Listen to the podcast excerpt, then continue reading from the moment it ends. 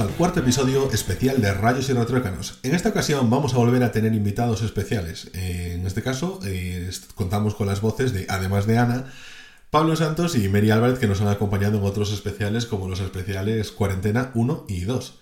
Esta semana nos despedimos de los episodios largos de esta primera temporada de Rayos y Retruécanos. Entre especiales y episodios seriados sumamos con este 18 capítulos donde hemos hablado largo y tendido sobre series, películas que nos han gustado o nos han dado ganas de tirarnos por la ventana.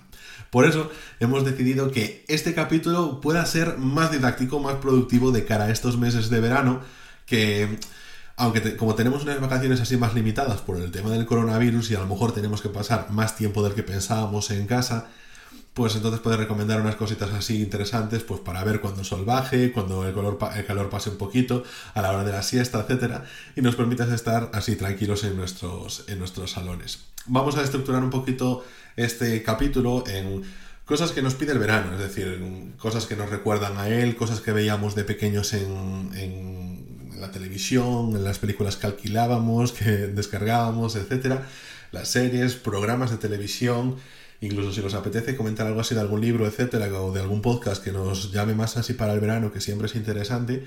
Luego vamos a hablar sobre las películas que recomendamos nosotros para ver este verano, sobre las series que recomendamos para este verano. Como las series tienen esta particularidad de que al final son más largas, a veces te tienes que comprometer con temporadas infinitas de capítulos también multilongitudinalidades, eh, quiero hablar.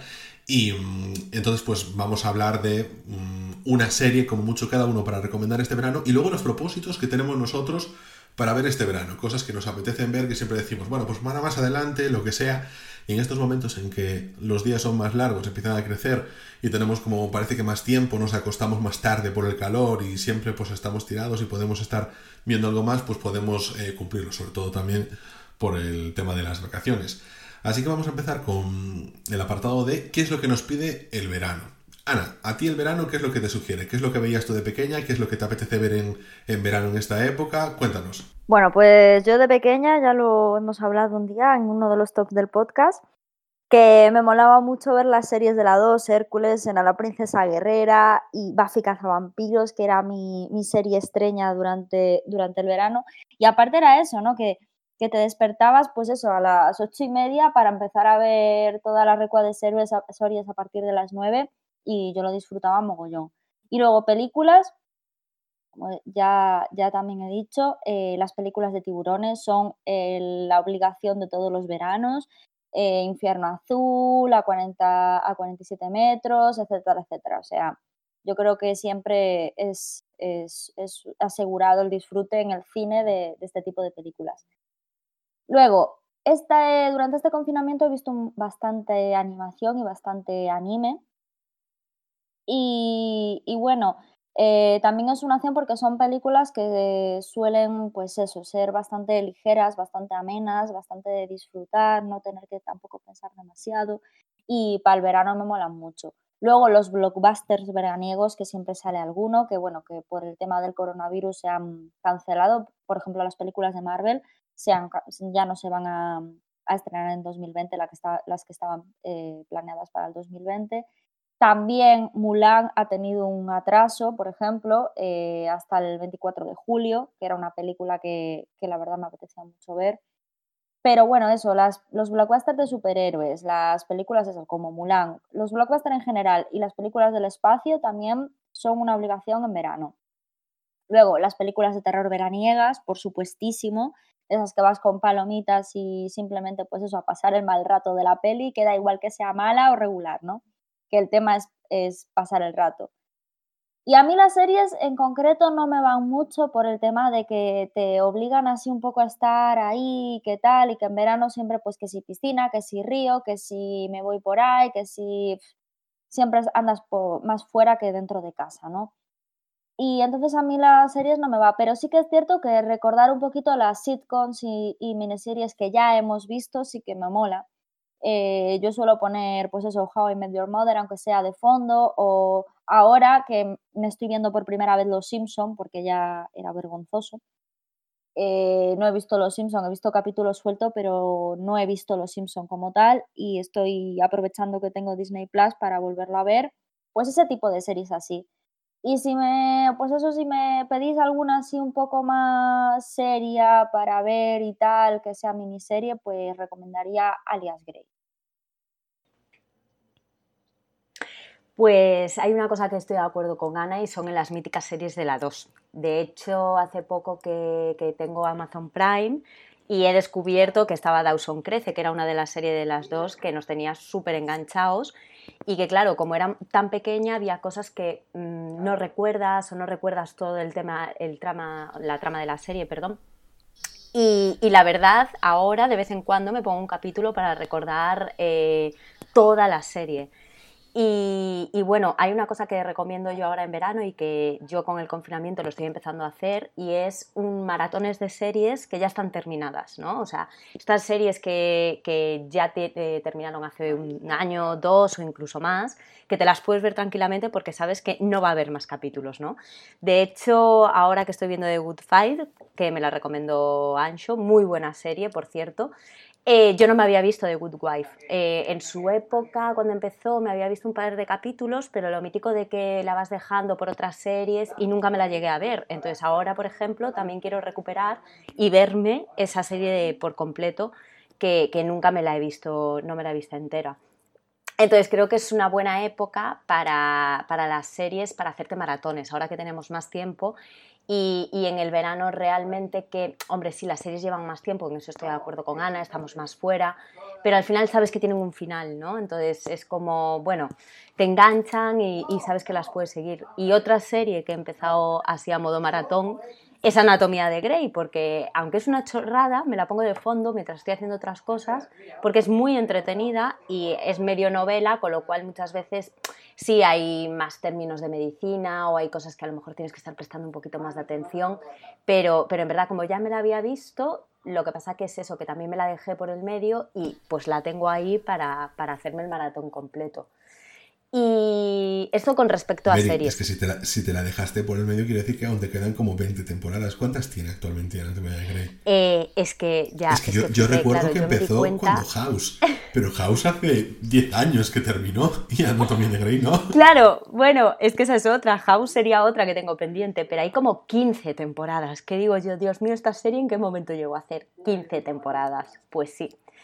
Y de hecho me estoy dando cuenta, claro, antes no había estas plataformas para verla, em, nos las descargábamos ahí a modo un poquito ilegal o poco más. Entonces yo me acuerdo que Anatomía de Grey la había visto porque no sé si era con, bueno, con un periódico, todos los domingos venía como un vídeo, ¿no? Entonces pagabas lo mítico, pues cuatro euros y tenías el capítulo. Y me acuerdo que las dos primeras temporadas yo las tenía en casa por eso. Pero la dejé ahí entonces, sí, son 15 temporadas. Me va a llevar mi tiempo verme esa serie. y con respecto a películas, creo que también es el momento para aprovechar también eh, trilogías. Por ejemplo, yo hace poco me volví a ver la del Padrino y no sé, a lo mejor la del Señor de los Anillos, mm, cosas que mm, muchas veces decimos, jo, no tengo tiempo para esto y yo creo que el verano es una buena época para hacerlo. Yo, bueno, todos los años veo El Señor de los Anillos, nunca me parece mal momento. Pero verano, jolín, mm, es como que te ves con, con fuerzas porque tienes esa, a veces no es más, ¿eh? a veces no tienes más tiempo para ver cosas, pero tienes la sensación de que sí, como el día eso se extiende mucho, lo que sea, porque dime tú, una trilogía, las Dios Anillos son por ejemplo nueve horas, pero una trilogía normal pueden ser seis horas. Esos son al final seis capítulos de una serie que te ventila súper rápido en un día normal, en, o sea, un fin de semana normal, te los puedes ver pero que el verano como que te da eso de, guau, es que hay mucho tiempo y entonces eh, puedo enfrentarme a proyectos más grandes. Entonces está guay. PST, ¿tú qué traes para verano? ¿Qué es lo que a ti te motiva el verano? Pues vamos a ver, a mí el verano eh, realmente a lo, que me, a lo que más me recuerda es a ese tipo de películas adolescentes de no pensar, que siempre tienen pues ese tono fresco y facilón. Y es recuerdo sobre todo pues eso, el hecho de, incluso en mi adolescencia, no tanto niñez, más adolescencia, pues el, verlas en verano, pues clásicas, eh, American Pie, toda esta saga, después las que vinieron, creo, que son ocho películas, también recuerdo pues eso, verlas con, con amigos, Y, bueno, sí que me, mm, el verano me, me, invita mucho a ver esa clase de películas, a, pues eso, eso que, no me, mm, que no me coma tanto la cabeza, que no me, que no me haga mm, pensar demasiado y sí que pues te dé un poco esa sensación de, no de envidia, sino de, de incluso de que te ideas de cómo, cómo, te gustaría vivir pues toda la estancia, tu vida universitaria, que al final sí que es cierto que es una visión americana súper eh, distorsionada de, lo que realmente es la, vida universitaria, pero, pero bueno, sí que mm, son películas que en su momento como, como ignoras y eres todavía un pipiolo, pues, pues sí que te, mm, es un mensaje que te cale, que dices, pues ojalá mi vida universitaria o mi vida de instituto fuese así. Y, mm, sí que eso, me gustaría destacar, pues, como eh, os comentaba, la, la saga de American Pie, por ejemplo, hay una muy clásica, más allá de las, de las tres primeras, que son las más recordadas por la gente. La, la siguiente a la, a la, de la boda, de, eh, la película de la boda, era la de mm, Campamento Musical, que bueno, se basaba en un verano en el que eh, el hermano pequeño de Stifler, eh, que bueno, para quien no conozca la saga, es uno de los, de los protagonistas principales de, de, la saga American Pie, el personaje por así decirlo, el chistoso fácil, el que todo el mundo tiene, del que todo el mundo está cansado y el que todo el mundo excluye. Eh, se va a un campamento musical donde, eso, donde pasan el, verano y sí que es eso, tienen ese toque de que son películas pues muy frescas, muy, muy que invitan para verse en ese tiempo, con sol, eh, con calor, que te, te trasladan a ese, a ese punto. Y sí que también hay, hay otras que, pues, las que también tengo, tengo buen recuerdo. Eh, pues por ejemplo, hace poquito me vi Eurotrip, que es una película, la verdad que también me despierta mucha envidia porque me encantaría hacer eso. Pues un, un viaje a lo, a lo, loco por Europa. Eh, también otras películas como Road Trip, como aquel estirante curso, que creo que fue el rol debut de Sean Penn en años del 82, creo que es. Eh, y bueno, otras películas como pues, Project X, incluso Jackass, que es una. que quizá ya no es un humor que me haga tanta gracia a día de hoy, pero, pero sí que en su momento eh, tengo todo ese imaginario de películas adolescentes que me, que me traslada mucho el, el verano. Y, por ejemplo, otra película que también me hacía mucho reír en su momento, eh, Cuestión de Pelotas, con Vince Vaughn y Ben Stiller, que era bueno, sobre un campeonato de lo que aquí viene siendo el brilé de toda la vida, que allí le llaman Dodgeball, y, y básicamente era, trataba la historia de como un equipo de, de, pues de cuatro mataos que, que estaban en un, en un gimnasio, forman un equipo de, de Dodgeball, con el que compiten contra los más grandes equipos del país. Y bueno, montan un, un show increíble para, para, un deporte que al final es tan, tan poco seguido y tan realmente... No sé si queda seguido, es que yo creo que no, hay una estructura, por ejemplo, en España, yo creo que no hay una estructura competitiva de, de y si la hay me sorprendería, sinceramente. Y en Estados Unidos, la verdad, no sé hasta qué punto esto puede ser pues de esa manera, pero Allí lo pintaban con pabellones llenos, 50.000 personas, una cobertura en medios espectacular, una parodia también a los, a los deportes minoritarios y, cómo realmente se le estaba dando una trascendencia a ese deporte que no, que no la tenía ni por asomo, como si fuese baloncesto, béisbol o otro deporte de, masas en Norteamérica. Lo del brilé no será porque no se ha jugado en todas las clases de educación física de, de toda España, porque aquí no hay nadie que no sepa jugar al brilé. Yo, a mí todo el mundo me dice que en el instituto, en algún momento de su vida, ha jugado al brilé y todo el mundo más o menos sabe, te doy con el balón, estás eliminado y ya está. Es el, básico y además que no necesitas nada. En las playas también se juega un montón. Yo por mi parte, dime. Pero más allá del tiempo de recreo, ¿dónde conoces que se juega el brilé? Es decir, no se forman partidos de brilé eh, con seguimiento en un pabellón, no, se forma, no hay una competición de brilé, al menos conocida. Y no, pero precisamente que en nuestro país no la hay, no será porque no tengamos todos las bases del brilé, porque yo puedo entender que pues no todo el mundo tiene las bases del hockey, pero parece más profesionalizado el hockey en España dentro de su deporte minoritario que el brilé, que todo el mundo ha jugado el brilé y que es súper fácil jugar al brilé.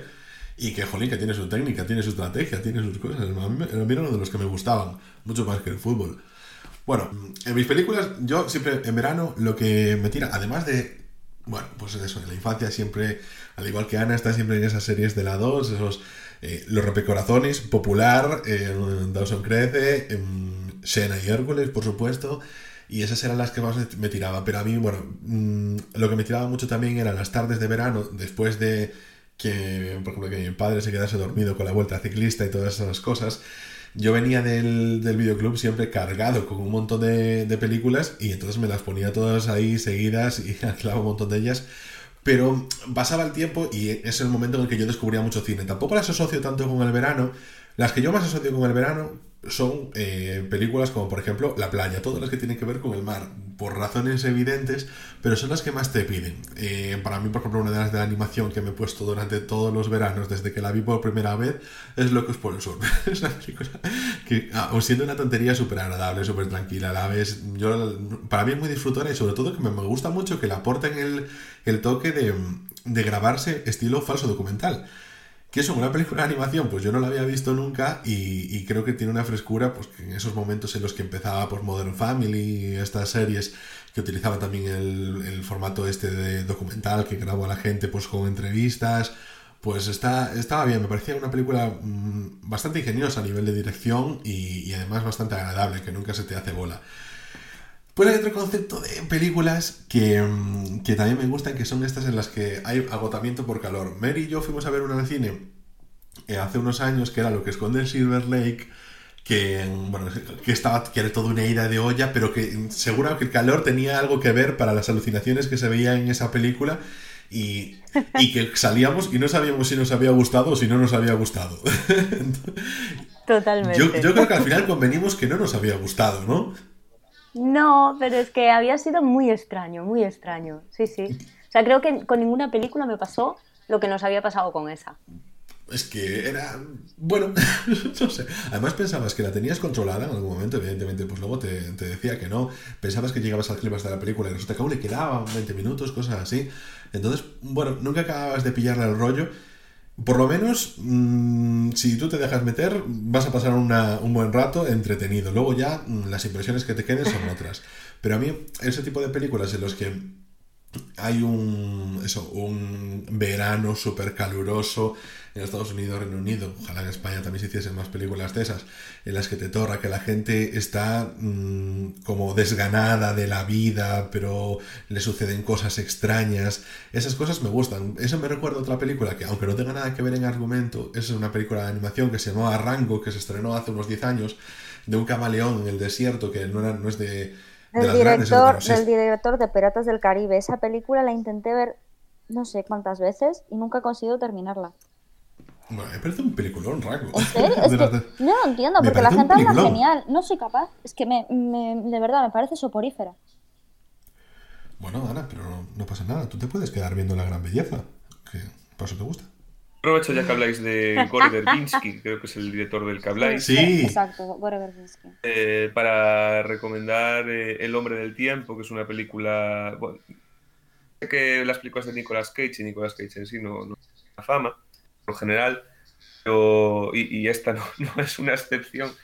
Pero la verdad es una película eh, amena, ligera y que para mí tiene mensaje. Y bueno, yo aprovecho, la dejo aquí y la recomiendo y me voy. No, ya, claro, todo lo que sea reivindicar la figura de Nicolas Cage está denostado, pobre hombre. Yo, por otra parte, también están las películas que son así más eh, indies, pero más ligeritas que la que esconde Silver Lake. Por ejemplo, una que me gustó mucho, y entrocando un poquito con lo que comentaba PST antes de, del tema de las películas americanas de, de estudiantes, es de Myth of the American Sleepover, que creo que en España se tradujo como, no estoy muy seguro porque no la hay en castellano, como el mito de la adolescencia, sin más. Y, me gustó porque es así como una fiesta de despedida de curso y eso transcurre durante toda la película, es la fiesta, y se me hizo súper agradable de ver. Va sobre eso siempre, sobre las inseguridades de cuando terminas la adolescencia, de lo que has dejado atrás y de lo que está por venir. Y a mí estas cosas, el verano, yo creo que todo el mundo tiene un poco la parte del verano más interiorizado esa parte de cuando era adolescente, pues porque primero tenías tres meses de vacaciones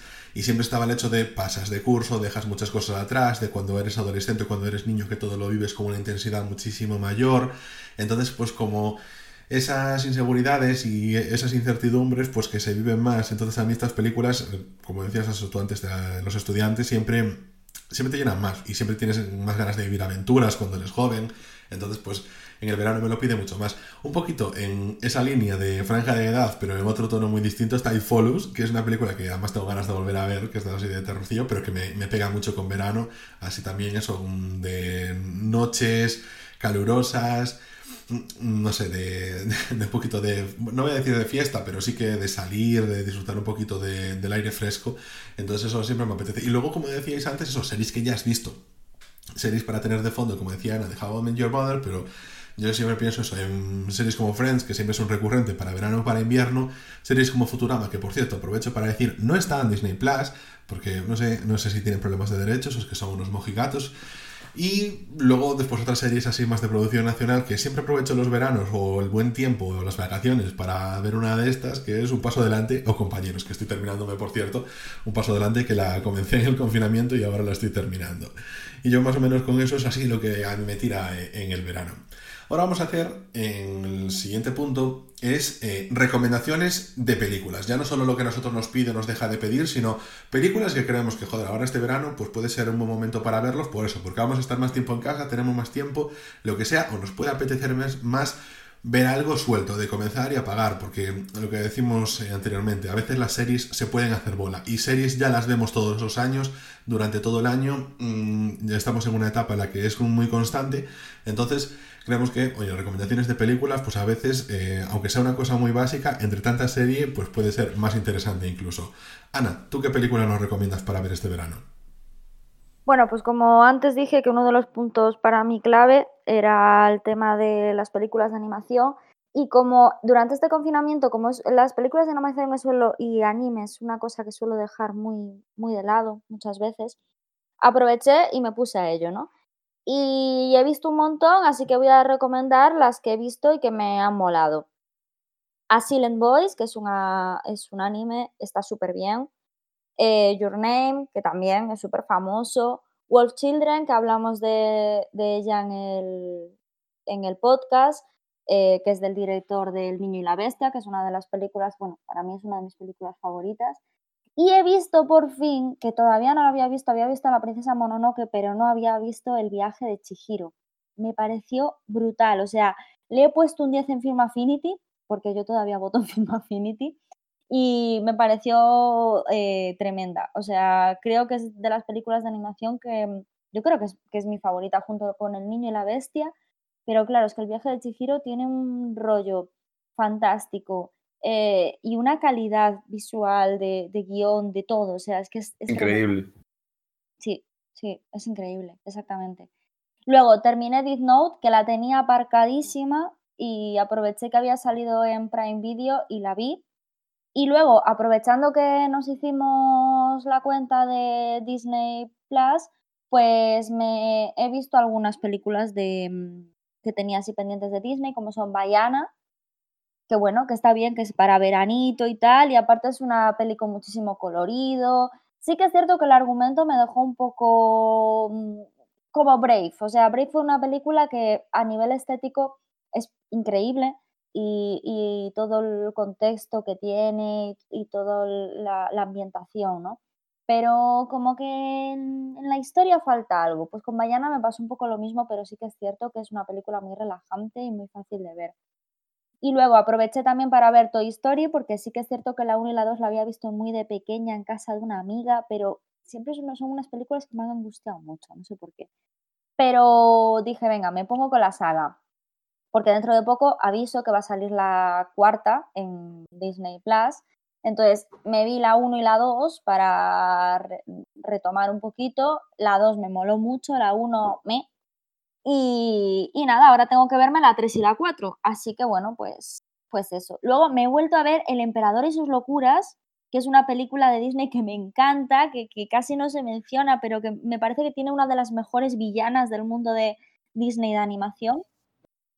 Y... A mí me flipa también. Yo he de decir que la tenía en VHS y me la veía un montón. O sea, creo que es, está infravalorada dentro del mundo de completamente. Y es que la villana es buenísima. Es que es buenísima, buenísima, buenísima. es la mejor, estoy de acuerdo. Es la que más me gusta. Bueno, pues ¿Dirías que Izma es mejor villana que Cruella? ¿Quién?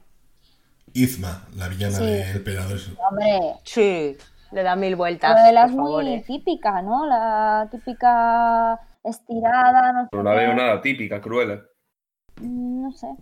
La típica estirada. No, lo que pasa es que es clásica, pero tampoco es tan típica eso. No, yo sí que la veo bastante. Pues sí, quizás la palabra es clásica, pero no me parece tan particular como, como es la villana de, del emperador y sus locuras. a ver, tampoco tiene un secuaz como Kronk. Ya. Ya. Eso también ayuda. Es que ayuda, tal cual, tal cual. Claro, pero que villano, yo a principio de la película cualquiera diría que el villano es el propio Cuzco. Sí, al principio sí. Jolín, es que tienes a Cuzco, luego tienes al pobre Pacha ahí subiendo escaleras, volviendo a su montaña con sus alpacas y sus llamas, y Cuzco ahí haciendo perrerías. Entonces, pues, como que te dan ganas de. Es un poco la estructura también de. Oh, ¿Cómo se llama esta película? es que súper básica. Cars. al final, de tener un protagonista ahí súper repelente que al final va a un pueblo más humilde y se hace se le bajan las ínfulas y luego es de los buenos. Pero bueno, sí, yo reivindico también Super el Emperador y sus locuras, también de, de, mis pelis preferidas así de Disney olvidadas. Eso sí, vi la 2 y ya ni la recomiendo porque es horrible. O sea, la 2 me pareció horrible. No me gustó nada de nada. La 2 es la, la, de Kronk, ¿no? La que es el protagonista de él. Sí, no me gustó nada. Y luego... Yo no sabía ni que tenía segunda parte. Pues sí, pues es mejor que no lo sepa. a veces es mejor. Horrible, horrible. Yo me la puse el otro día cuando vi la 1 dije, ah, pues me pongo la 2. Horrible. Luego, em, aproveché que ahora están estrenando, pues eso, estrenaron Maléfica 2, que yo había visto la 1 en el cine, y, vi Maléfica, aproveché que la estrenaron y, me la vi y me gustó bastante más que la 1, que la están poniendo a parir y a mí me ha gustado bastante más que la, que la 1. Es una de las películas que más pereza me, llega a dar en, de verdad, el panorama del cine actual. Me da mil de pereza, tanto, bueno, la 1 como la 2, Maléfica en general muchísima pereza. Y, la verdad que, hombre, yo creo que también entra un poco en ese, digamos, en, esa villana clásica de Disney, ¿no? La, lo que viene siendo maléfica. No sé, lo, veo desde, no haber visto nunca la peli, pero creo que es un, pero también no hace de villana, no hace de villana la peli, hace de buena. no tengo ni idea sobre la peli, es una peli que da mil de pereza. No hace de villana. En las películas de Maléfica no hace de villana. Al contrario al contrario.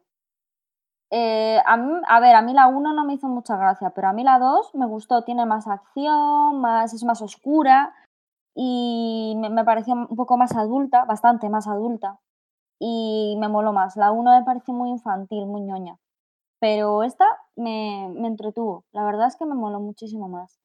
Y luego me vi ayer, porque ha salido, bueno, una recua de películas eh, nuevas en Prime Video, y La familia Adams, esta de película del año pasado, del 2019 de animación, que estuve a puntito de ir al cine a verla y, el día que, estaba en donde vivo me olvidé. Y me dio muchísima pena porque tenía ganas de verla y bueno, está guay. La verdad es que te echas un rato y, y está entretenida. Está guay. Y bueno, con eso termino mis recomendaciones de películas. Vale, antes de pasar con las recomendaciones que tiene Mary, os vamos a dejar las notas del programa. bueno, mm, había publicado, The Rock publicó Dwayne Johnson en su Instagram que él, eh, bueno, él es la voz que está detrás de uno de los protagonistas de Bayana y que tenía canciones y que él, bueno, pues contaba cómo estaba viendo con su, con su hija por 10 millones de veces la película y cómo ella, la hija, está cantando la canción, pero que no sabe que quien canta realmente es su propio padre, aunque estén cantando los dos a la vez. Entonces me, hizo mucha gracia, así que os voy a dejar esa nota en el programa. Y Mere, tú que sé que has estado viendo así cosas interesantes y más culturetas estos días, ¿qué nos recomiendas para ver en verano? Sí, porque estos días estuve, bueno, el Docs Barcelona, que normalmente se celebra por estas fechas, como debido a toda la situación del coronavirus, lo están, eh, hicieron un acuerdo con Filming, ¿no? O sea, quien tiene Filming ya lo podía ver y si no, había la posibilidad de, durante tres meses, por 25 euros creo que era, tener acceso a Filming y a los documentales. Lo que sí que es un poquito, bueno, me imagino que lo harán para, mantener un poco el espíritu del festival, es que las películas, o los documentales, mejor dicho, duran X horas dentro de la plataforma. La verdad no sé si después los van a volver a publicar o no, pero bueno, sí que es cierto que me gustaría hablar de ellos porque al final es como una dosis de realidad que te cae como agua fría y que sobre todo con esta situación viendo estos documentales te das cuenta de la suerte que tenemos, ¿no? Por vivir donde vivimos, por porque por muy mal que nos vayan las cosas o por mucho estrés que tengamos o por X problemas, eh, te das cuenta de que quien lo está pasando mal. Y de hecho, uno de los documentales que más me ha calado es el de Letter from Masangia, eh, que, bueno, yo la historia no la sabía, pero parece ser que, sí que fue en su momento bastante controvertida porque hace cuestión de 10 años, creo que fue en el 2010, em, una chica estadounidense abriendo un adorno o un adorno de decoración o algo de Navidad se, encontró una carta de, un de, uno de los trabajadores que hizo ese adorno pidiendo auxilio porque en Masangia los tenían en un, en un centro donde los estaban explotando. Entonces el documental eh, cuenta la vida de este protagonista y te va contando pues toda la historia, eh, cómo, cómo, se sucede, qué hacían en ese centro y el protagonista está arriesgando su propia vida al hacer este documental porque de hecho se tiene que ir de, China. Y es muy duro, es muy duro y a mí lo que más me impactó es el carácter que tenía ese protagonista, porque diciendo en plan, mm, tienes una vida de mierda, porque el pobre tenía una vida de mierda, o sea, eh, estuvo eh, mm, explotado no lo siguiente, y como él, mil personas, y aún así tenía una, alegría que, es, que es brutal y lo recomiendo 100%. Eh, sí que es cierto que después hay más documentales, este fue el que más me, caló. Después eh, hubo alguno como el de Space Dogs, de, que hablaban de los perros que mandaban al, espacio, que bueno, mm, no me encantó porque al final mm, creo que la forma de contarlo eh, no era la mejor, pero sí que es cierto que es un documental que tiene o críticas muy buenas o críticas muy malas, o sea que al final es de estos que hay a quien le encanta o hay a quien no le gusta nada, no hay término medio. Y, bueno, básicamente son los documentales que, que, recomiendo, porque los demás sí están bien, te muestran realidad, pero que te queden así un poco calados o que te puedan interesar, básicamente son esos. Hay uno que pensé que iba a ser genial, que se llama eh, High eh, AI, que es eh, inteligencia artificial, y que cuenta en los desarrollos que están haciendo con, robots, cómo los empiezan a incluir dentro de sus casas, que pensamos que iba a ser súper innovador, pero en verdad no cuentan nada que a lo mejor ya no sepamos. Entonces, al final, algo que apostaba muy alto, pues no, no tiene así tal. Y eso con respecto a documentales. Se termina hoy, entonces me imagino que mucho más eh, no veré, pero sí que es cierto que yo recomiendo, yo no soy muy fan de los documentales, ya lo, ya lo digo así más claramente, pero sí que es cierto que muchas veces viene bien ver algunos, eh, sobre todo que cuentan realidades, o por ejemplo a mí el de Masangia me gustó porque cuenta un hecho muy duro y que creo que todos deberíamos conocer. Y, lo que pasa que sí que es cierto que la forma de contarlos muchas veces no, es la mejor, ¿sabes? Por ejemplo, ayer vi uno que se llama Overseas, que cuenta la realidad de mujeres filipinas que se van a, hacer de amas de casa a otros países. Y es muy dura su situación porque de verdad lo piensas y se van a trabajar por 300 euros, que para ellas es un montón. Están 24 horas con jefes, te intentan poner la situación de que hay jefes que las explotan, que las agreden sexualmente lo que pasa que la manera de contar el documental sí que es cierto que no te cala tanto. Entonces, para mí, eh, lo que es la historia. Es que, Mary, el enfoque de los documentales es uno de los grandes problemas que, mm, creo que tiene. A mí me gustan los documentales. Y, el problema es el, el, enfoque, por ejemplo, con el, Pionero, que es una serie documental. Lo hablábamos Ángel y yo en el podcast, que tiene un gran problema, que llega un momento que parece que están poniendo al Jesús Gil como si fuera un héroe. Y el enfoque es una cosa muy complicada de, yo creo que lo hacen incluso con la mejor intención, pero que me parece súper complicado, de verdad. O sea, me parece una de las cosas más difíciles en el mundo audiovisual, el enfoque a la hora de, llevar a cabo eh, los documentales, sobre todo cuando son temas tan duros. Y sí. Eh, uno de los que a mí me gusta el enfoque, pero claro, no es un tema duro en ese sentido, ¿no? Es el, siempre lo digo, el de Jim Carrey de Netflix, que te lo recomiendo que lo veas porque tiene un, enfoque muy particular y, muy chulo y muy bien llevado. O sea, de un tema que dices tú en la puñetera vida te interesaría ni a ti, ni a mí, ni al vecino de al lado. O sea, lees la sinopsis y dices, a mí esto no me interesa, porque aparte es sobre el rodaje de una película de Jim Carrey, ¿vale? Y lo hace tan, Sí, y lo hace tan sumamente guay y, tiene un enfoque tan creativo y tan bueno, o, mm, bueno, el, documental sobre Sixto Rodríguez también eh, destaca por eso, ¿no? Pero los que tienen temas de crudeza, lo que hablabas tú, ¿no? De, pues esto, de mujeres que son explotadas, o lo que el tema del pionero, ¿no? Que al final es un corrupto, un político corrupto en España. Es muy complicado, me parece súper difícil. Sí, por eso yo creo que cuando un documental es bueno te deja mm, con la boca abierta, porque al final es, es, muy complicado y cuando consiguen transmitir es tremendo. Es que esa, cuestión del enfoque, perdona, Mary, eh, para mí, pues... Sí, sí, sí. Construir el perfil de un personaje al final es que es lo que, es lo que dice Ana, también es esa línea fina entre entre, digamos, cómo vas tejiendo el guion, cómo vas realmente... El, montaje yo creo que también influye muchísimo en, cómo realmente se construye la imagen de ese personaje. Entonces sí que, sí que puede, ser, puede ser difícil el, construir ese, ese, perfil.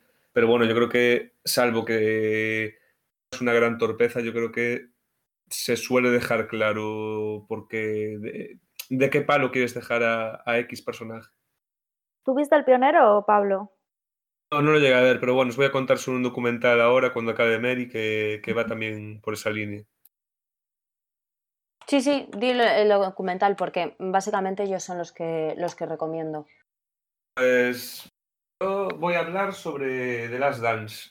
El, un, documental que, bueno, tenía ganas de ver porque... Le tengo muchas ganas, eh, Pablo, que lo sepas. Ayer me puse uno sobre el mar para, para la noche y dije yo, Buah, tengo que empezar el de Michael Jordan. Pues claro, el problema es que eh, se está confundiendo y, para mí yo creo que es uno de los grandes problemas del, documental, dentro de que es un documental que está muy bien, eh, digamos, eh, Michael Jordan era la gran estrella de, de los Bulls, de los Chicago Bulls, mm, entre los años, bueno, él, empezó su carrera en los Bulls en el año 84 pero él no ganó su primer campeonato de la NBA hasta el año 91. Eh, del 91 al 93 los Bulls ganaron tres, tres campeonatos de la NBA seguidos. En ese momento Michael Jordan se retiró un año y medio para jugar al béisbol, volvió y los, y los Bulls volvieron a ganar otros tres anillos de la NBA.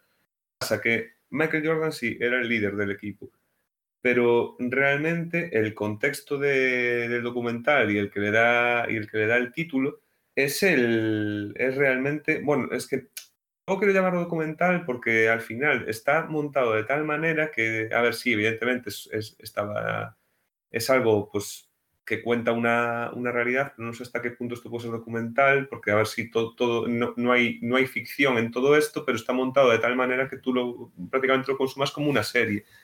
Todo eso que os iba a contar.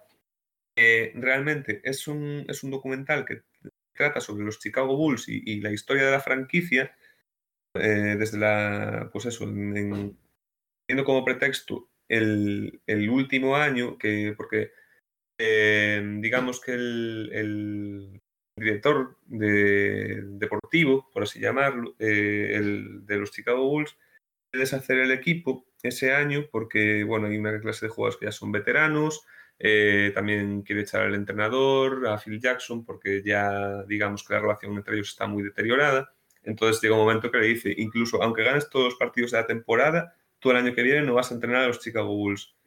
Entonces, eh, digamos que esa temporada eh, se la toman básicamente como el último baile y es lo que le da el título al documental es, un último año en el que realmente ellos tienen puesto todas las esperanzas para pues eh, hacer el, ganar el último anillo todos juntos. Eh, otros, jugadores clave de, esa, eh, de esos Chicago Bulls, como Scottie Pippen, Dennis Rodman, que eran jugadores importantísimos. yo, de hecho, estoy convencido de que sin Pippen, Jordan no hubiese sido ni la mitad de lo que fue con los Bulls. Eh, que sin Rodman los Bulls no ganarían seis anillos como ganaron, porque realmente Rodman era un tío, eh, el mejor defensor seguramente de la NBA en los últimos, no sé, 30, 40 años, un tío que te cogía 20 eh, rebotes de media por partido. Entonces, ¿qué pasa? Hay varias piezas clave en el, equipo, pero el documental se centra muchísimo en la figura de, de Michael Jordan, demasiado. El enfoque parece un documental más de Jordan que, de, los, que de los Chicago Bulls, que, se supone que era el, contexto o lo que pretendía el documental, dar, dar esa imagen. ¿Qué pasa? También me parece un ejercicio muy valiente por parte de, de Michael Jordan, porque realmente parece valiente por un lado, pero tampoco demasiado valiente. No sé, expuso, pero podía haberse expuesto más, también os digo. Eh, el documental básicamente pinta eh, dos Michael Jordan. El, el, aparte también habla, pues eso, de lo que os comentaba, de Pippen, de Dennis Rodman. Pippen, que era, digamos, el, escudero de Jordan, un tío que estaba infravaloradísimo por, por la franquicia, porque realmente cobraba muchísimo menos de lo que, de lo que debía cobrar un jugador de su categoría. Rodman, que era un tío, un fiestero, que a lo mejor se iba antes de un partido importantísimo cinco días de fiesta y, en el equipo nadie sabía de él. Bueno, lo que os comentaba, sobre todo el, documental va para ensalzar la figura de Michael Jordan. Hay una historia detrás de, lo que viene siendo esta documentación, lo que pasa es que no la voy a contar porque me extiendo demasiado. Eh, lo, que os comentaba, eh, es un ejercicio valiente hasta cierto punto por parte de Jordan porque pinta o da a entender, básicamente refleja algo que mucha gente, pues digamos que no, que no conoce la figura de Jordan y que se mete ahora a ver el, documental y que sabe poco sobre el baloncesto, tiene a Jordan como uno de los grandes iconos del deporte, porque al final lo es, pero mm, se ve eso, dos, dos Jordan, uno dentro de la cancha con sus compañeros y otro fuera. Y dentro de la cancha con los compañeros Jordan era un tirano, pero un, auténtico desgraciado que, que trataba fatal, eh, bueno, llegaba prácticamente al, acoso con ciertos compañeros en los entrenamientos. Él siempre se escuda en que los quería, mm, digamos, eh, los motivaba para, para que fuesen mejores y llegar a su nivel, porque siempre dice, yo nunca les pedía nada que yo no hiciese, pero realmente los métodos, mm, claro, te, surge esa pregunta siempre de si, si, el fin realmente de ganar tantos campeonatos justifica los medios de, que utilizaba él. Y después eh, pinta otro Michael Jordan, que es el, Jordan con, con, los medios de comunicación, su imagen pública. Eh, hay un momento en el que, pues, digamos, Jordan es tal fenómeno de masas para él tener un momentito en un hotel tirado en el sofá la auténtica gloria y, él de hecho lo, comenta con cámara. Eh, a todo el mundo le encantaría ser Michael Jordan, pero mm, la mayoría de ellos no aguantarían ser yo ni tres horas. Realmente la, la, presión a la que estaba expuesto era tremenda. Si salía de esa habitación de hotel tenía todos los medios prácticamente persiguiéndole como, ya, os digo, como ejercicio de lo que era la, figura, bueno, después también trata lo que es el, tema competitivo de Jordan, de que cualquier cosa le valía para, eso, para sacar su gen competitivo y convertirse en un, un animal en la, en la pista. Pero ya os digo, me parece eh, como, como ejercicio de, de, archivo, como imágenes, porque bueno, todo esto viene de, de que, digamos, eh, se consintió tener cámaras en el vestuario de los Bulls durante todo un año eh, como eso, como ejercicio de documentación, me parece eh, genial como desmitificación en parte de la figura de Jordan, pero a la vez consiguiendo que todavía se le dé más valor a lo que fue, también me, parece tremendo. Y, la verdad, yo me parece el, los del año, pero bueno, todavía no termino, pero de lo que va de año por lo menos, sin, de lo que yo ya he visto, sin ninguna duda. Y aquí va la chapa que acabo de soltar. No, pues está muy interesante, ¿eh? PST. Estuve viendo ahora, eh, mientras hablabas, ¿no? Que em, parece ser que cuando él llegó a los Bulls, eh, los Bulls estaban en un momento muy malo eh, a nivel deportivo, ¿no? Que eso ya lo dijiste tú. Y, y, hay aquí unas declaraciones que Jordan dice que entró en un hotel y que se encontró a, a muchos de sus compañeros fumando marihuana y consumiendo cocaína, mujeres y tal y que él se mm. piró de ahí y que como diciendo que él fue el que puso un poco de orden en ese equipo. Sí, a ver, los Bulls siempre fueron una franquicia de, las malas de la NBA. De hecho, el primer anillo lo ganan en el 91 ya con, con Jordan. De hecho, hay, hay una transición desde el 84 en el que llega Jordan hasta el 91 en el que ganan el primer anillo, que realmente em, eso es todo el proceso de formación del equipo. Sigue siendo un equipo donde sí, Jordan es el mejor jugador, pero no, no le. y es el mejor jugador ya de la NBA en ese momento, pero no la alcanza. Igualmente para, ser un equipo ganador porque venían de una base muy, muy mala en el, equipo. Sí, después eh, llegan pues, ciertos momentos, eh, sobre todo eso, viene Dennis Rodman, que es uno, otro de los personajes sobre los que trata el documental, que, era un jugador, pues, en su momento, eh, pues hay, por ejemplo, un, un, caso en el que antes de las finales de la NBA, no sé, al final de conferencia, o no, digo de las finales, eh, pues se va a pelear con Hulk Hogan, se va a pressing catch a pelear con Hulk Hogan. Eh, o se va cinco días a Las Vegas con Carmen Electra. Trata el, todo lo que viene siendo desde dentro los, escándalos que podía haber. De hecho, joder, ves cosas como Michael Jordan casi siempre después de cada, de cada gran victoria o, incluso sus ratos libres, en el vestuario se fumaba un puro, eh, cosa que es muy complicada de ver a día de hoy en, un deportista de élite y si se ve, pues por ejemplo, yo me imagino si fuese un jugador eh, de fútbol aquí, pues eso, digamos, en Barcelona, de un Madrid, eh, verlo fumar en un vestuario tan alegremente, pues sería, sería bastante comentado y, repudiado, sí, claro. Y, pues me, voy a, me voy a empezar hoy la serie. ¿eh? Estuve a punto de empezar, o sea, el documental. Estuve a punto de empezarlo ayer, al final me puse uno de, tiburones que había en, Amazon Prime, pero yo creo que hoy lo voy a empezar. ¿eh? Sí, sí, me ha eh, gustado tu recomendación. A mí, ya te digo, me parece que como ejercicio de, archivo todo esto fue, vamos, mm, en su momento, en el año 98 se habló con Jordan eh, y lo que le dijo la productora, eh, que bueno, que quería montar el, documental, le, dijo, bueno, mire, tú, eh, nosotros si quieres, entramos un año en el vestuario, Jordan no está en su momento muy por la labor, pero básicamente el argumento que les dieron y que a Jordan le convenció fue, si tú, digamos, nosotros entramos y te vamos a llamar cada año para, para mm, consultarte si quieres eh, que publiquemos este, este, estas imágenes, este, este documental. Si tú no quieres, no lo...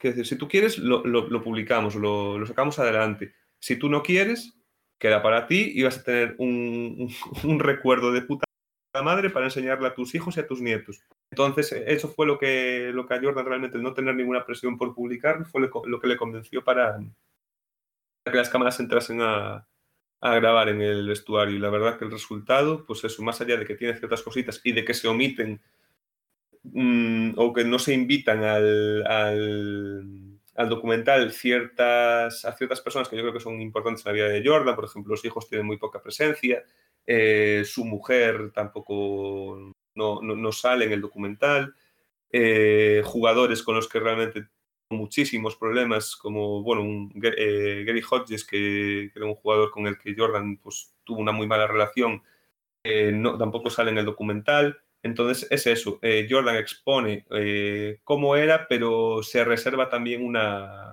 parte. Entonces por ahí sí que está el, documental pues para cojear un poquito, pero no, deja de ser la verdad un, gran documental y para mí ya os digo, me cuesta pensar que, que haya en lo que va de año un documental que supera de las Dance. Bueno, yo como recomendaciones, eh, de dos que he visto hace, hace poquito, eh, eh, recomiendo Lucky, ¿vale? Que es la historia de, un señor muy entrañable, él, y un poco cascarrabias, pero mm, que creo que empatizas con el, con el personaje y me pareció un peliculón sin contar nada más. Y hay Daniel Blake, que también es lo mismo, empatizas con una realidad y, sin ser documentales, en verdad cuentan algo que, les pasa a un montón de, personas. Y de mis propósitos de, ver este, este, verano, como he dicho, quiero recuperar mm, trilogías y, cosas que, cerradas que pueda haber que me llevan un poquito más de tiempo. Y eh, centrarme un poquito también en cine español.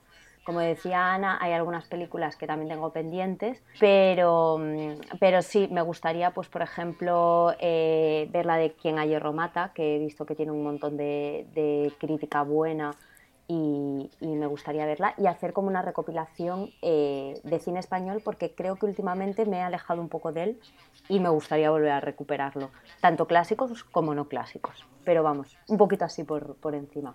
Buah, pues la del Faro tiene muy buena pinta, Emery. ¿eh, Tengo muchísimas ganas de verla. Lo que pasa es que esta, em, cuando salió en cine, porque fue ahora en 2019, ¿no? 2019 o 2020? 2019, ¿no? Había como críticas muy, muy dispersas. Hay a quien le gustó mucho, hay a quien no, y, no sé, no sé muy bien qué me... Es de estas películas que no sabes qué te vas a encontrar. Hombre, yo en... Por lo menos en Film Affinity tiene una criticaza, ¿eh? Sí, en Film Affinity... Pues es difícil, porque normalmente el baremo que tienen en Film Affinity... Por lo menos la, la crítica, la crítica, lo que es la crítica de verdad, o sea, la, la que sale en los periódicos, tiene todo verdes. Luego la críticas de gente, lo que dices tú, muy dispares. Hay un 9 y un 1, o sea, con eso te digo todo. Claro, exacto. Es que es como... Sí, de estas películas que no tiene término medio. Es que, a ver, ahí hay una cosa que no estáis teniendo en cuenta, que es Robert Pattinson. Y Robert Pattinson, solo con el anuncio de Batman, miles de personas diciendo, me bajo del carro, me bajo del carro, me bajo del, del carro si el faro, el faro tuviese William Dafoe y tuviese a Christian Bale, no hubiese esa disparidad. Pero estoy seguro que muchas críticas, vale, después en función de la película, por supuesto, pero que ya está eso de por medio, seguro. Y hay gente que ni siquiera la ha visto también.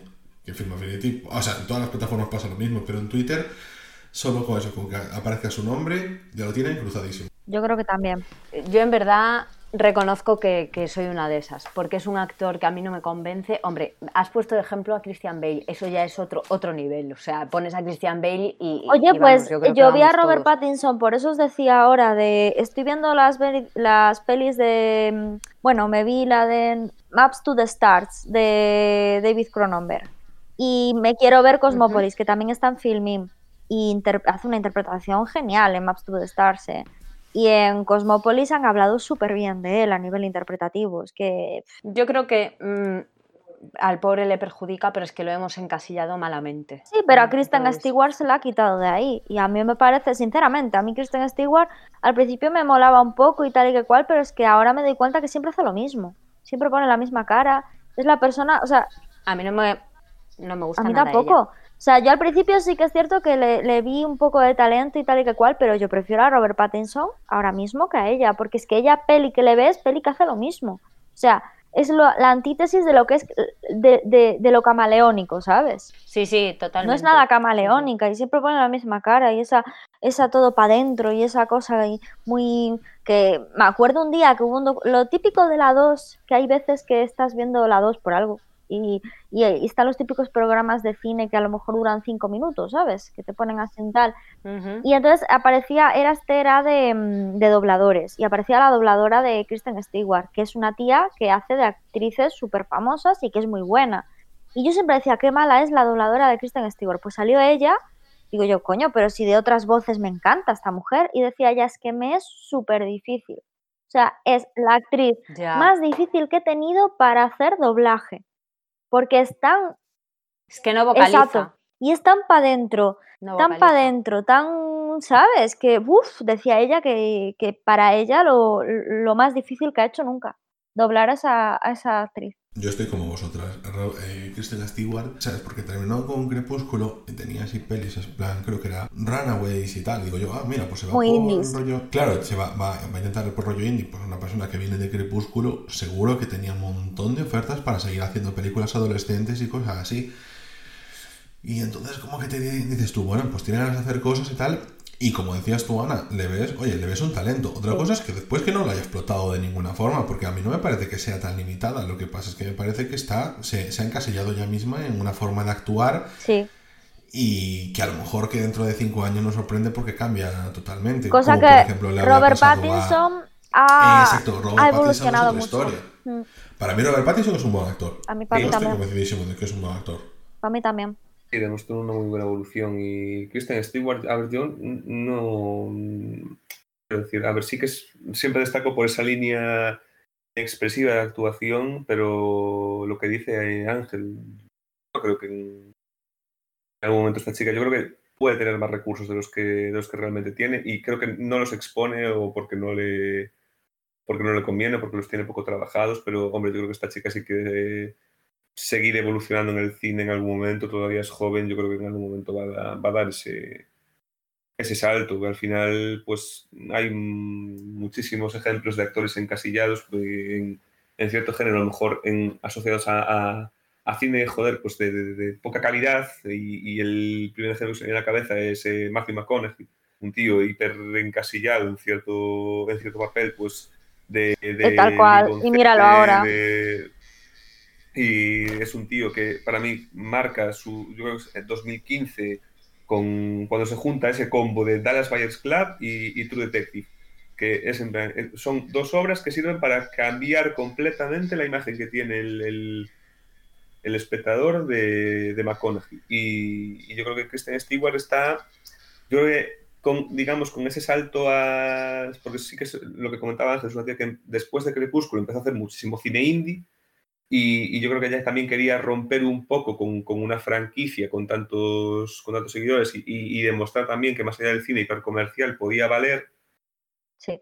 Que no le salió bien la estrategia y creo que es una chica que o, o se forma en otros, en otros aspectos de la, de la actuación o, o, muestra esos recursos. O se abre ella, claro, más que, que nada. Tener, se, o, se abre. O se va a quedar se ahí. Tiene que, se tiene que abrir un poco a ser camaleónica, yo creo. A ver, que tiene, tiene 30 años, quiero decir que ha tenido es muy tiempo joven, de hacer... muy joven. Claro, ha tenido tiempo de hacer Crepúsculo, ha tenido tiempo de meterse en cine indie, ha tenido tiempo de encasillarse, y si John Travolta, después de las películas de los 80, se estaba encasillado y tuvo que venir Pulp Fiction a sacarlo del, del tiesto 15 años después, sí. Kristen Stewart también ella, jolín, al final está metida ahí, pues irá haciendo películas, eso, una dos al año o una cada dos años, lo que sea. Hasta que Otro ejemplo, una... Michael Keaton, por ejemplo, cuando Berman. Pues mira, pues también, a ver, Michael Keaton, quiere decir, es alguien que ya iba súper rodado. Sí, pero era un tío que estaba en el olvido completamente y gracias a Michael, eh, a, gracias a Bergman, como que resurgió un poco y empezó a volver a hacer eh, filmografía. Pero Ma Michael Keaton no me parece que comparable. Michael Keaton, Michael Keaton ya viene de una etapa de gloria y que luego que por el paso de los años pues lo fue dejando. Pero es que Kirsten Stewart ya. es una actriz que no termina de arrancar. Que es que yo creo que a Kristen Stewart le dieron, le dieron algún ratzi, ¿sabes? Por los temas de, Sí, de, de Crepúsculo. De sí. bueno, ¿cuántos de ellos han llevado Razzies y luego se han llevado Oscars? Eso. Claro, bueno, pero por eso mismo te digo, o sea, tú tienes unas películas con algo que, que son, son, muy odiados y que tienen mucho hate, como le pasa, por ejemplo, a Zac Efron, que Zac Efron pues puede sacar, pero a ver, que también es, yo lo entiendo, joder, son actores que a lo mejor tienen muchísimo, puedes tener muchísima preparación, tienes un montón de gente, un montón de asesores, montones de cosas que te ponen encima de la mesa para poder hacerlo bien y tú lo puedes hacer bien. Es fácil también confundirnos entre talento o simplemente técnica por todo, porque tienes muchísima asesoría y muchísima preparación y no talento, talento, talento, por decirlo de alguna forma. Pero que ves unos destellos y se queda ahí y nunca explota porque nunca está de explotar. Yo, Kristen Stewart, pues no, no es que tiro la toalla, simplemente se le da un poco de tiempo y ya está, a ver lo que sale de ahí. Y yo creo que, sin embargo, yo espero de verdad con ganas la película de Batman esta de, de, de Robert Pattinson y que calle bocas, tía, que calle bocas y que se le dé la oportunidad a este chaval por parte de ese público que es un hater de mierda y que coja ritmo. A Ben Affleck también le dieron 20.000 palos muchísimas veces y, y, vuelve otra vez, y vuelve otra vez, y vuelve otra vez, y hace pelis malas, pelis buenas, pelis malas, pelis buenas, y ahí lo está, y tiene su legión de haters siempre. No, mira, o por ejemplo, eh, el actor este de Deadpool, Ryan Reynolds, claro. Por ejemplo, que es un tío que lo han machacado vivo y con Deadpool porque él es el guionista. No me parece comparable, Ana. ¿Por qué? Me parece comparable la, la, caña que le dieron a Robert Pattinson culo y a, y a Kristen Stewart con lo que con lo Hostia, que le se llevó a Ryan Reynolds. Pues a Ryan Reynolds también allá de la linterna Netflix, verde. ¿eh?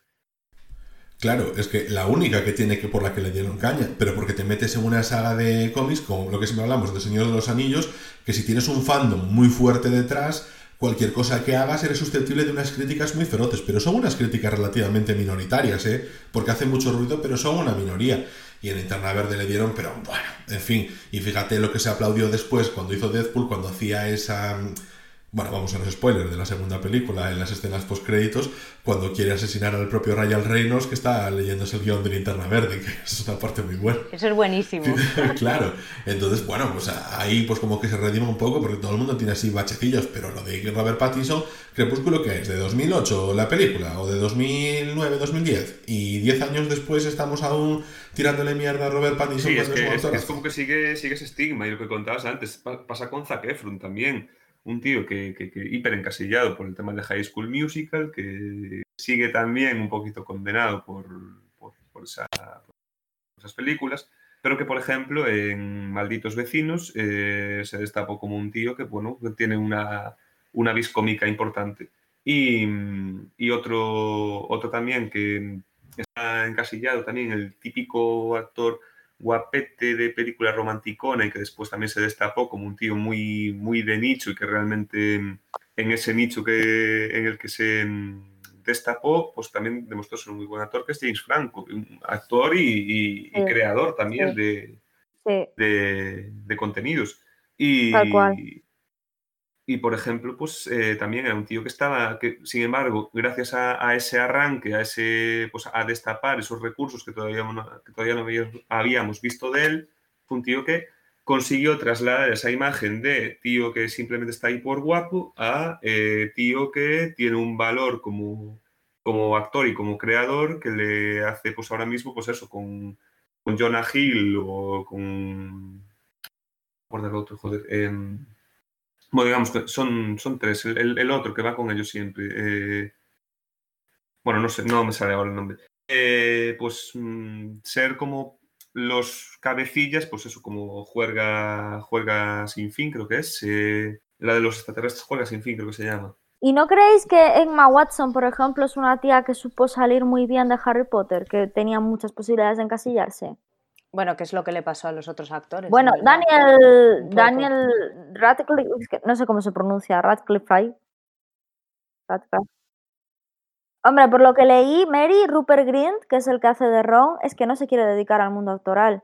Claro, me imagino que cuando haces sagas tan pequeño y tan largas tiene que marcarte, pero para mí Emma Watson es de las mejores. Y sobre todo porque además ella, eh, bueno, está con, más causas y estudió una carrera y, o sea, la tía a mí me parece impresionante. Pero sí, sí que es cierto que es la que mejor supo salir. Bueno, yo no acabo de ver que acabe de salir. O sea, no es porque quede clara con eso, pero tampoco estoy viendo que haga muchísimas cosas, o sea, Emma Watson, y para ser alguien tan realmente popular.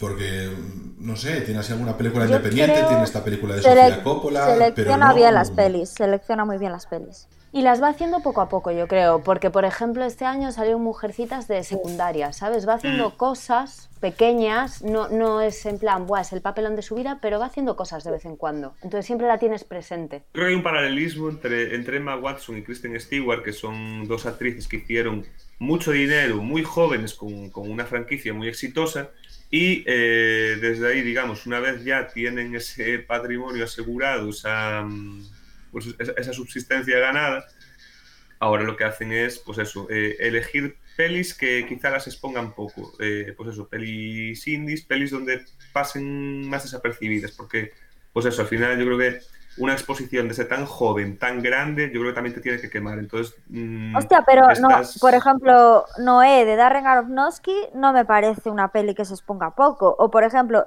bueno, Regresión de Amenábar es así. Pero La Bella y la Bestia no me parece que se exponga poco, o Mujercitas no me parece que se exponga poco. Bueno, La Bella y la Bestia era principal, pero por ejemplo Mujercitas realmente ella no es la que destaca entre todo el elenco, ¿sabes? La de Regresión, que por cierto, que ahora que acabas de hablar me, había parecido brutal. Ay, a mí no me gustó nada esa película. Brutal. No me gustó nada. Ay, a mí sí. La de, Ethan Hawke también, ¿no? De, Emma Watson, solo... Yo que solo le destaco la de la... ¿Cómo se llama esta? La de marginado, la de. Y las ventajas es un marginal. Ay, me encantó esa peli, me encantó. Es que es la única que yo le destaco, porque lo que dices tú, Ana, joder, selecciona las películas. Yo no me tocado que seleccione muy bien las películas. Creo que solo ha tenido dos picks así importantes, porque la de Noé de Aronofsky, porque tiene un nombre Aronofsky, pero eso no ah, es, un éxito de es película. Que quizás lo que le ofrecen no es mejor que eso. Lo que te quiero decir con selecciona bien las películas es que estoy convencida de que le han ofrecido mierdas y que ella ha dicho que no. Porque hay muchos actores que por el tema de hacer, hacer, hacer, hacer, se van por unos derroteros que eso luego les encasilla en basura. Y ella, yo creo que, dice más no que sí. Yo no, yo no entiendo como a, alguien como Emma Watson, que es una actriz que actúa bien, que además tiene su fama y que te va a traer gente sí o sí solo porque sale ella, que tiene star power, no le ofrezcan muchas más cosas. O que gente que la vea a lo mejor con cara demasiado de niña, porque sigue teniendo aún cara demasiado de niña. Puede ser, en mi opinión, que eso también afecte, pero que aún así me extrañe que a Emma Watson no le ofrezcan de verdad películas para tirar, o sea, un montón de cosas y que ella las que acepta pues que, ¿qué quieres que te diga? Es que no, tampoco son cosas así muy independientes. En serio, porque ¿qué, tiene? La de Regresión de Amenábar, quizás tal. ¿Qué tiene? La de Darren Aronofsky. Bueno, claro, es que rodar con Aronofsky, pues sí, como es independiente, tal. La de Ser un marginado, pues al final es un libro que tenía muchísimo éxito. Sofía Coppola, con ella ruedas, por ser ella. Pero. Greta Gerwig, lo mismo, por ser ella. Y porque Ahora tiene mucho joder. Entonces, Claro, y bueno, y también estás con otras actrices. Yo no sé si también es de la edad. Eh, debe ser un poquito más. ¿Cuántos años tenía Emma Watson? Debe ser así de la nuestra, de 28, ¿no? De las 30, más o menos. A ver, voy a buscar así, así buscando en directo, como antes hacía PST. Y tiene 30 años, sí, sí, del 90. Y, joder, pues, mm, sí, son de la misma edad. Tío, pues yo, no sé, veo que a lo mejor que quiere explorar cosas ahora, pero tampoco la veo muy activa. Lo que decía Mary tal vez está con sus causas benéficas, con su ONG, con el tema de su formación y todo eso, y no está dedicándose tanto a la actuación.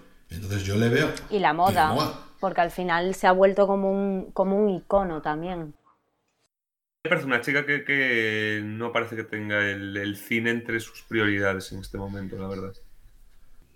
Bueno, pues nos vamos ya con la parte final de este podcast y yo creo que es el momento de que nosotros hagamos este em, ejercicio de sinceridad con nosotros mismos y decir qué cosas nos queremos recomendar a nosotros mismos que, tienen, que no pueden pasar de este verano. Este verano las tenemos que ver, ya sean cosas nuevas o cosas que ya hemos, ya hemos visto pero que nos apetece volver a ver y oye, vamos a darles la oportunidad, vamos a comentarlo y, y a ver mm, si somos capaces de cumplirlo y a la vuelta también lo podemos comentar a la vuelta del verano. Mis películas ahora que tengo así eh, pendientes para este verano son eh, Quien a hierro mata, de Luis Tosar, o sea, está de protagonista Luis Tosar.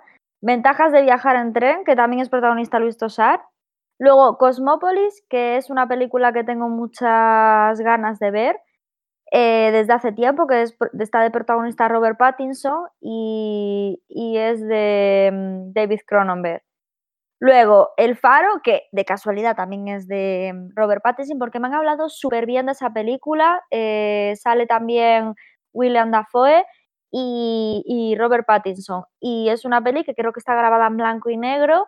Em, es así como de terror y tengo muchísimas ganas de verla. Este, este verano no, no me no, no pasa. Luego, El Infinito, que es una peli que llegué el otro día de casualidad, que también así en medio de terror, sobre una secta y tal y leí la, sinopsis y la verdad es que me llamó bastante. Así que, mm, que a mí me ha molado.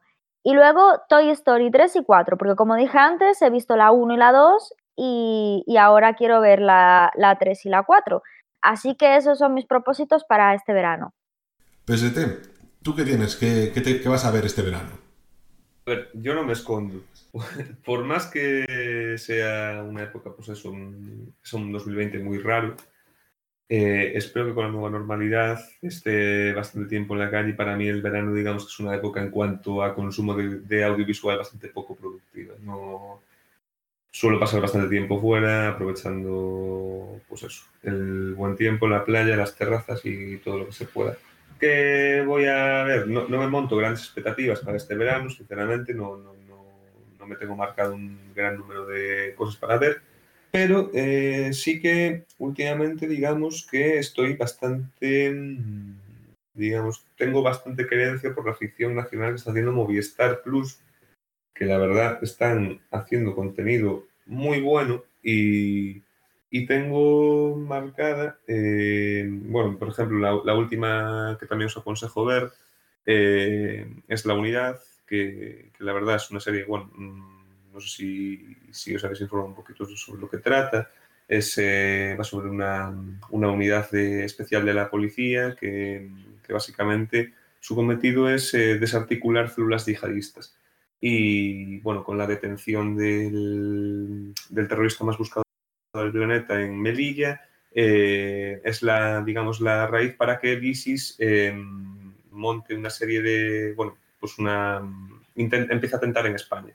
Y nada, la verdad que tiene, tiene cosas, e, es una serie para muchos aspectos muy cruda, pero, pero la verdad que es mm, bastante realista y, bastante necesaria, diría yo, para un tema que eh, hace, digamos, dos años eh, marcaba prácticamente el centro de la, de la, agenda setting en, los medios y digamos que sobre todo, pues eso, ya, ya este año, nada que sea coronavirus está teniendo, que no sea coronavirus, quiero decir, está teniendo presencia en los medios, pero es un tema que sí que mm, estamos, está ahí presente y estamos dejando bastante, bastante olvidado por la, por la importancia de los hechos actuales. Y conviene también, eh, conviene también verla y os la, os la, recomiendo mucho porque aparte es una serie eh, fácil de ver, corta, con ritmo y, y, bueno, aparte pues, de lo que os comentaba producción nacional, director gallego, Dani de la Torre y, y una, una, serie bastante recomendable. Y nada, dentro de lo que se decía de esta línea de, de ficción nacional de, de Movistar. Eh, también tengo ganas de ver este verano Hierro, que es una, es una serie que la verdad siempre tengo ganas de ver, pero nunca me pongo con ella. Y la verdad que sí que, que es el momento para, también para dar una oportunidad. Y, y también eh, me gustaría empezar a ver este verano o verla, básicamente no empezar a ver porque es cortita, verla completa, eh, Unorthodox de, de Netflix que ahora por argumento y por opiniones también es una, es una serie que me, tiene, que me tiene buena pinta. Y estas son las cosas que me marco. Después todo lo que vaya a mayores, bienvenido sea, pero no, no voy a marcar objetivos muy ambiciosos este verano, la verdad, en cuanto a consumo de audiovisual, como os comentaba. Pues yo eh, voy a dividir un poquito lo que, lo que tengo aquí pendiente yo para este verano, lo que me propongo que tampoco voy a ser muy ambicioso, pero sobre todo el hecho de haberme quitado un poquito de las series y de dejarme para ver películas, es como que sí que te da menos angustia, es decir, angustia no, pero la carga de son muchos capítulos para ver esto, como que siempre estás viendo lo mismo, te cansas y la dejas, y eso ya me da más pereza, pero mm, por ejemplo, de las películas que tengo ganas de volver a ver, está la de Romeo y Julieta de Leonardo DiCaprio, porque esa la había visto hace muchísimos años y no me acuerdo de nada y me apetece volver a verla. También eh, una de estas así más veraniegas, que es La playa, de Leonardo DiCaprio también, en sus épocas, que bueno, eh, eso ha sido lo que me recuerda así el marcillo y tal, y sobre todo eso, ese rollo que tenía de, va, me voy a una isla, desconecto de mi vida habitual, eso que siempre apetece. Otra película que se habla, o sea, no se habla de ella porque es bastante antigua y quedó así más en el olvido, es Barrio de Fernando León de Aranoa, que hay, para mí es un género en sí, las películas de barrio, aunque estás a más allá de su propio nombre, que, que, me gustan, como la que comenté en el anterior podcast, la de Ando que Deba, que es una película de barrio, o como la primera de Todo Gas, que en el fondo también es una película de barrio, luego la saga ya fue por otros derroteros. Y me parece interesante. Y también, eh, así de las más antiguas, con unos jovencísimos actores que ahora son todos famosos, eh, la peli de Rebeldes. Que no la serie de televisión, sino la película Rebeldes, en la que sale Tom Cruz jovencito, Johnny Depp, etc. Y también, por último, de las que ya había visto, pero me apetece volver a ver. Y yo creo que siempre por eso, por la sensación de eh, el monte, yo vivo cerca de, del monte que se escuchan mucho los grillos, que se escucha mucho ese silencio veraniego en el que hay pájaros, hay bichitos y cosas así y se está muy tranquilo, que me lo recuerda bastante la película Your Name, la de Makoto Shinkai. Y mm, de las que sí que tengo ganas de ver está eh, una de estas que nunca he visto y soy empresa la de ella y nunca me puse a, ello, es Las Vírgenes Suicidas también una que salió, creo que el año pasado, en 2019, no sé si llegó al 20. Yo creo Las Vírgenes Suicidas está muy guay, a mí me gustó, Ansi. Pues mira, esta casi que está súper pendiente desde siempre. Está esta que eh, también dice que es así un poquito polarizante, que es la de Midsommar, que está eh, Florence Pugh en ella. Y yo solo porque salga Florence Pugh, pues tengo bastante ganas de verla porque es una actriz que yo la he visto en Fighting with My Family y, y me encantó esta chica. Y a otra película en la que sale Flores Pugh, que mencionamos antes y que tampoco vi y que igual ya me la noto porque, jolín, la tenía pendiente durante todo el año, que es la de Mujercitas que ha salido este año. Que tampoco he visto la clásica, que también podría aprovechar, porque creo que la clásica es de la que sale un Michael Fassbender ahí súper joven, ¿no, Ana? No, Christian Bale. Christian Bale, Eso, Christian Bale. y Bueno. Winona Ryder. Uf, pues nada, Sí. pues me queda anotado. Y yo creo que con esto podemos dar por finalizado este episodio especial, ¿no, Ana? Sí, yo creo que está guay. Vale, perfecto. Bueno, pues nada, como os comentamos, esto ha sido todo por esta semana y por esta temporada. Es el final de la temporada 1 de Rayos y Retruécanos. Esperamos que lo hayáis pasado muy bien este tiempo con nosotros.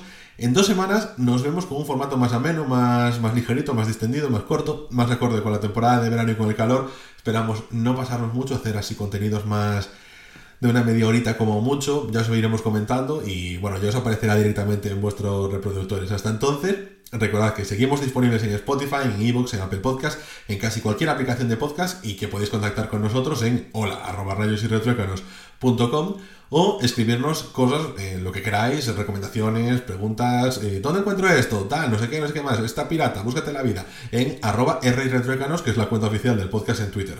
Y con esto, yo soy Ángel Rey. Y yo, Ana Laje. Yo, María Álvarez. Y yo, Pablo Santos.